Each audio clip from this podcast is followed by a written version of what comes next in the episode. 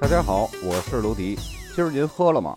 在这档栏目呢，我会把葡萄酒价格那些七七八八的事儿给大家弄得明明白白，让大家少踩坑。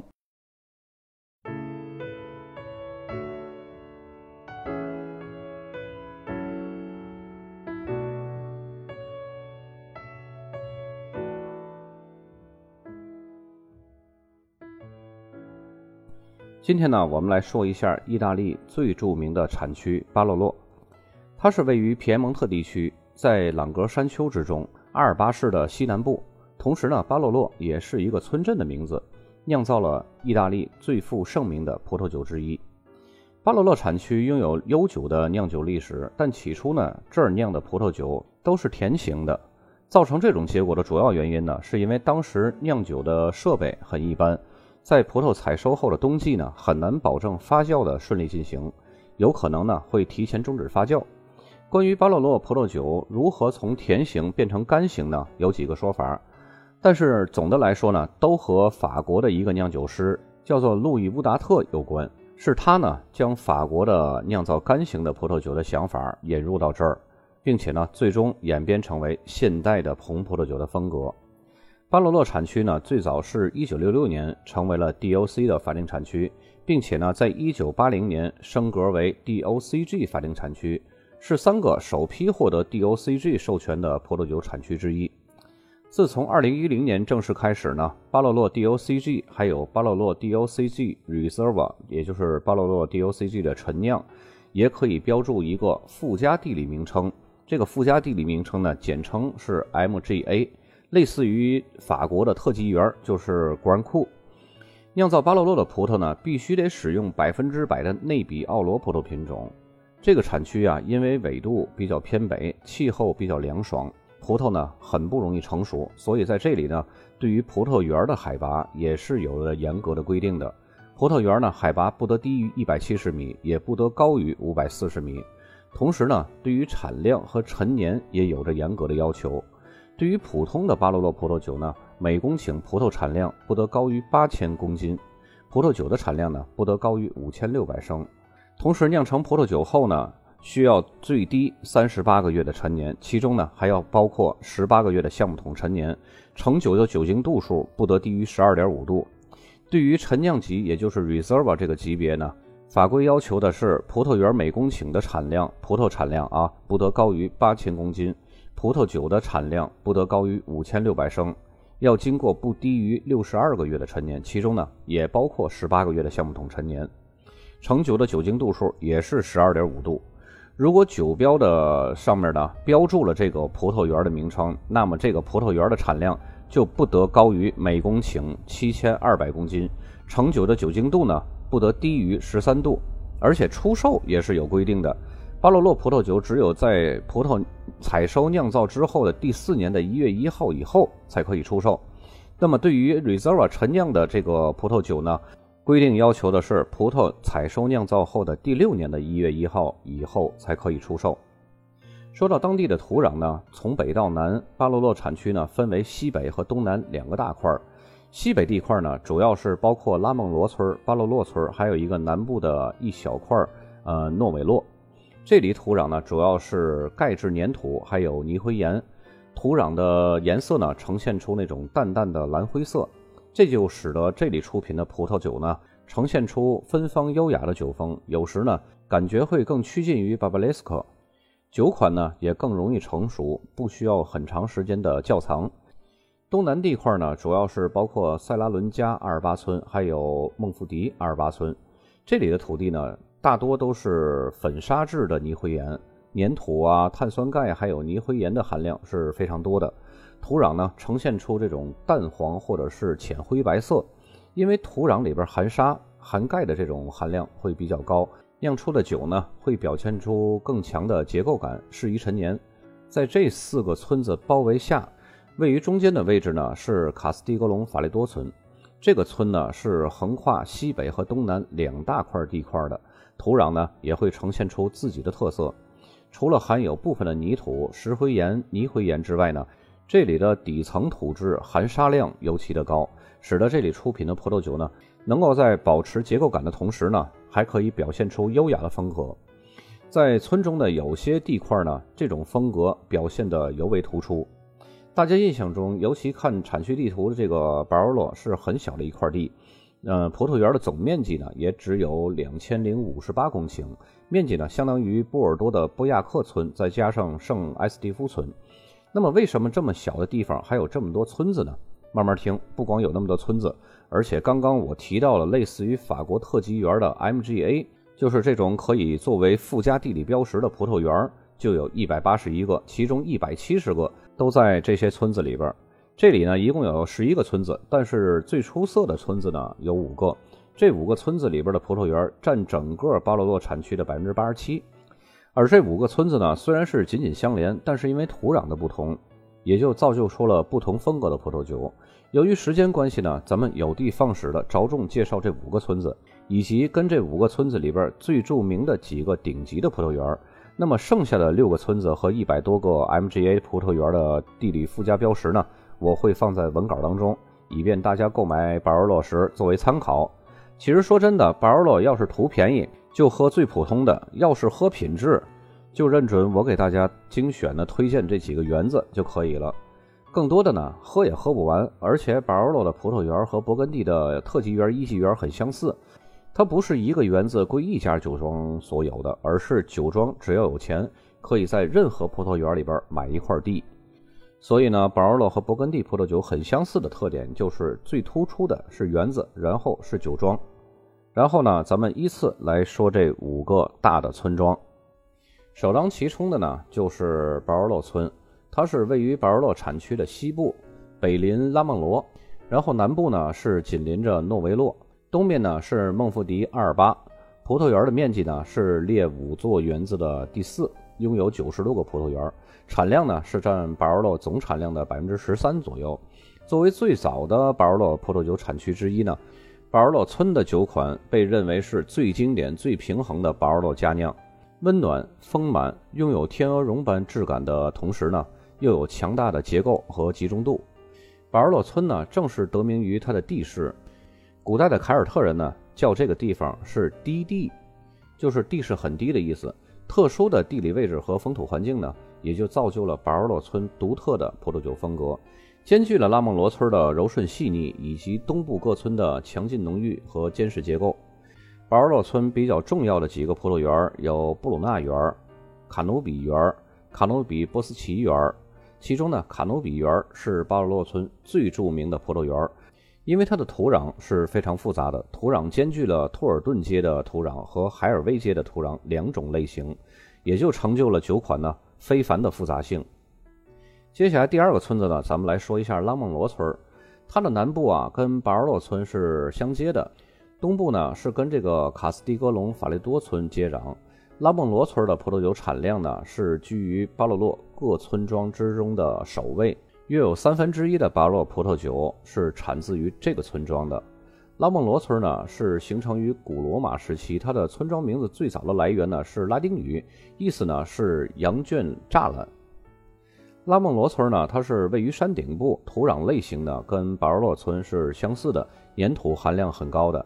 那么这样的地理位置和土壤条件呢，也就造就了拉孟罗村比其他四个村庄的葡萄酒呢更为优雅。这里的酒款呢，果味充沛，单宁更为柔和丝滑，整体的风格呢，相对于柔顺优雅、平易近人，还会带有玫瑰花呀、紫罗兰花的花香。对于初尝巴罗多的人来说呢，拉孟罗村的葡萄酒是入门的最佳的选择。这个村呢，比较出名的葡萄园呢，主要是布鲁纳园、切雷托园、斯利圭园、加特纳园、加切尼园。比较优质的葡萄园呢是布鲁纳园，还有斯利圭园，而且呢还有一点值得一提的是，这两个园子它是横跨拉旺罗村和巴鲁洛村两个村子的。再接下来第三个村子是塞拉伦加阿尔巴村，它是位于巴鲁洛产区的最东部，西部呢跟卡斯蒂格隆法雷多村和孟富迪阿尔巴村相邻。这里呢有着连绵起伏的山丘，二十九个葡萄园全部集中在山坡的中央地带，拥有日照角度最佳的朝南山坡。但是由于空气是缺乏流通的，夏季呢是非常炎热的，所以在这种热度呢会使得葡萄皮儿相对于其他的村庄呢更加厚实。这里的土地非常贫瘠，灰色的泥灰土和富含硅质的砂岩掺杂呢，有利于葡萄藤往深处扎根儿。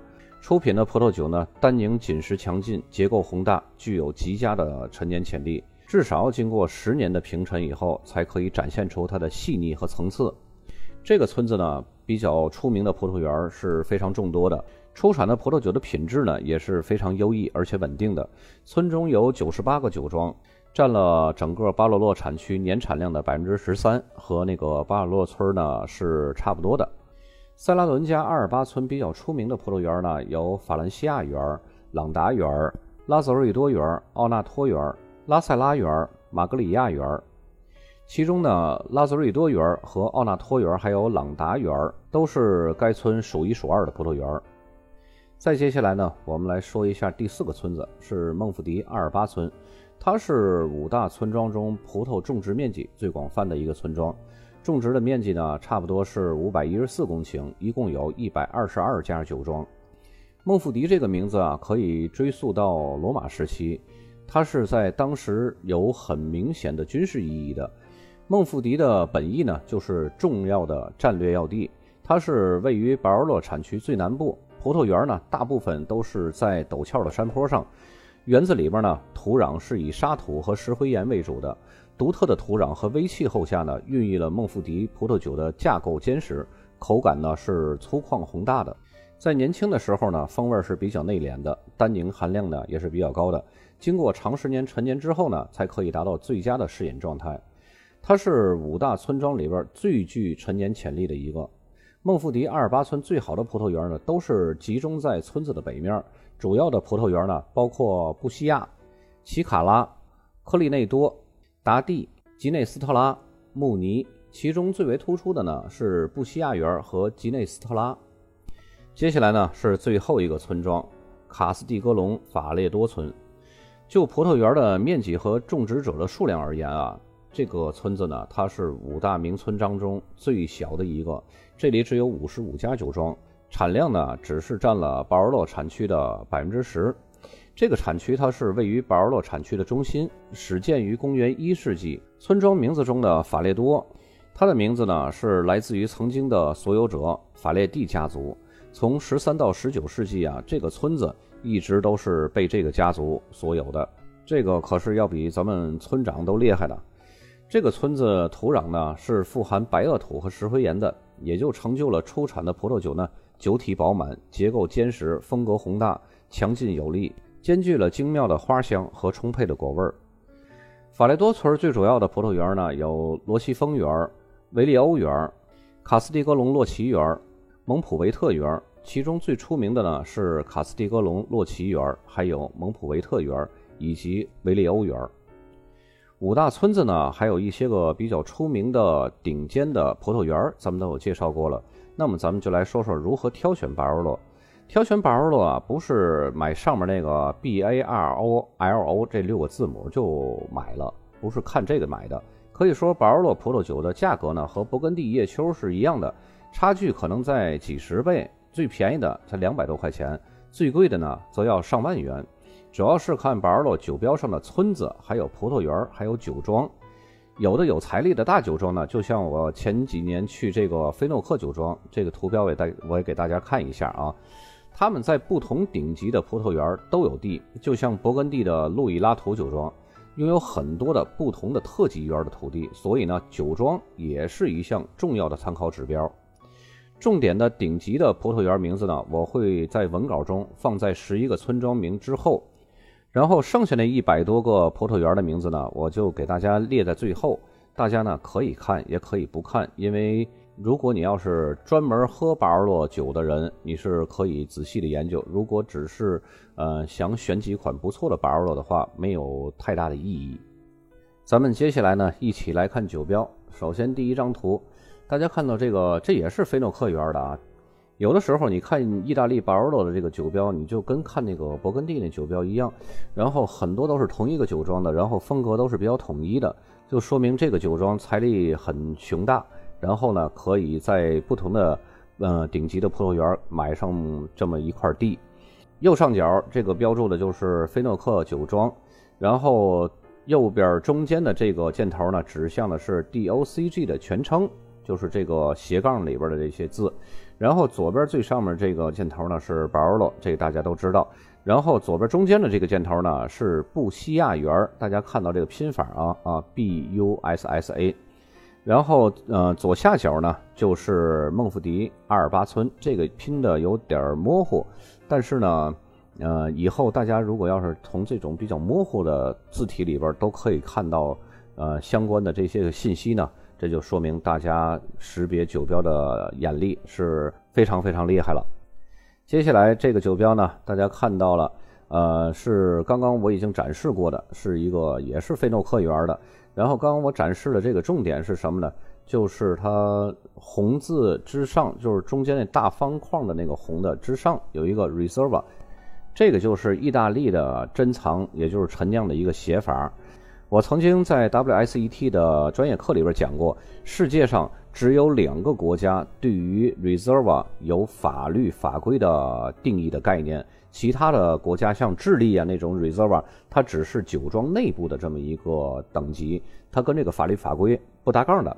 所以呢，这个 Reserva 它也是有法律的等级的要求的。在刚一开始呢，我也跟大家也说过。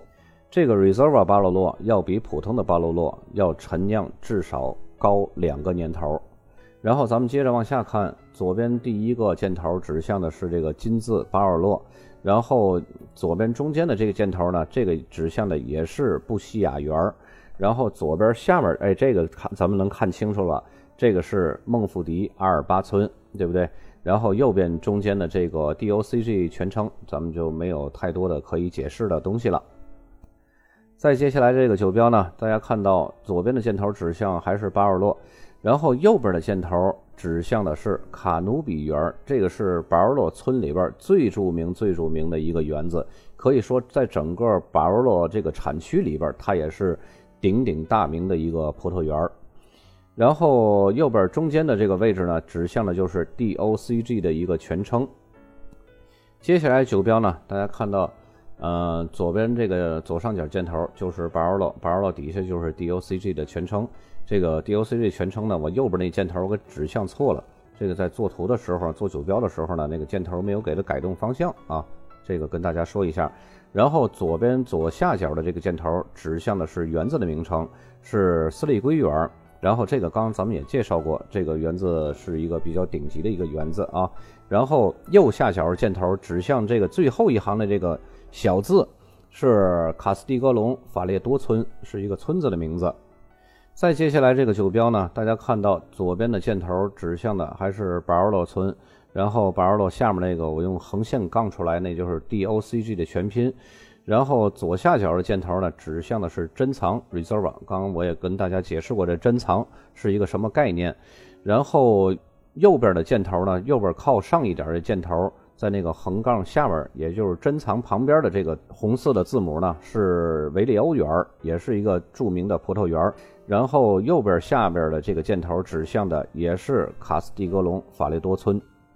再接下来这个酒标呢，这个是一个，也是一个非常非常有名的一个酒庄，也是个大名庄，叫孔特诺酒庄。这个孔特诺酒庄的酒款也是非常非常多的，它也是在不同的著名的葡萄园里边都有自己的土地的。最上面那一行大字 C O N T E R N O，那就是孔特诺酒庄的名称。左边的这个箭头指向最大的字是巴尔洛，左边下面这个箭头呢指向的这2010之前的，这也是 Reserva。巴尔洛下面这行字右面箭头指向的是 DOCG 的全称，然后右下角的这个箭头指向的是孟富迪阿尔巴村。再接下来酒标，大家看到也是孔特诺酒庄的。这个左边箭头也是指向最大字巴尔洛，然后右边上面箭头也是 DOCG 的全称。这个园子是什么园子呢？看左边第二个箭头是弗朗西亚园。这个弗朗西亚园的位置是在哪儿呢？看右边右下角的箭头是孟福迪阿尔巴村。我再跟大家说一下，这个标上这个弗朗西亚园也可以说成是法兰西亚园，这个都是可以的，反正拼法都是这几个字母。叫法呢可以是多样化的，所以大家在记酒标的时候，不要记中文，还是尽量的去记这个外文字母，因为酒标上很少有中文，几乎都是外文字母，除了国产酒。再接下来这张酒标，大家看到，呃，中间的这一行左边箭头是指向的巴尔洛，右边那 DOCG 那个箭头很模糊，那可以一带而过啊，不去理它了。然后咱们主要看这个园子，这是什么园子呢？这是吉内斯特拉园。再接下来这个酒标呢，大家看到了，左边上面的箭头依旧是巴尔洛，这巴尔洛和 DOCG 后面咱们就不再提了啊，主要咱们还是看园子，这个园子的拼法就是朗达园，就是左下角这个箭头标注的这几个字母。再接下来这个酒标呢，大家看到也是巴尔洛 DOCG，这个园子呢是布鲁纳园。布鲁纳园，咱们刚刚已经说过了，它是一个横跨在巴尔洛村还有拉孟西村的这么一个葡萄园，也是非常非常著名的一个葡萄园。好，那么今天的酒标呢，我都会统一的放在文稿当中，方便大家时不时的再去查看。因为巴尔洛它的复杂程度不比勃艮第少，所以呢，大家还是如果对巴尔洛这个意大利酒王。比较感兴趣的话，还是多看看、多学习一下、多了解一下，这样呢也避免大家去踩到莫名其妙的坑。而且跟大家说一下，刚刚这几款巴尔洛，我这儿有少量的存货，都是我私人珍藏的。然后，如果要是有小伙伴感兴趣的话，我可以以我的成本价，就是我什么价买进来的。我什么价卖给你？然后呢，你肯定买不了吃亏，买不了上当，因为我的讨价还价的能力要比各位应该都会强一些的。咱们呢也算是以酒会友。本期节目就到这儿，有需要要这几瓶宝乐的可以私信我，咱们下期再见。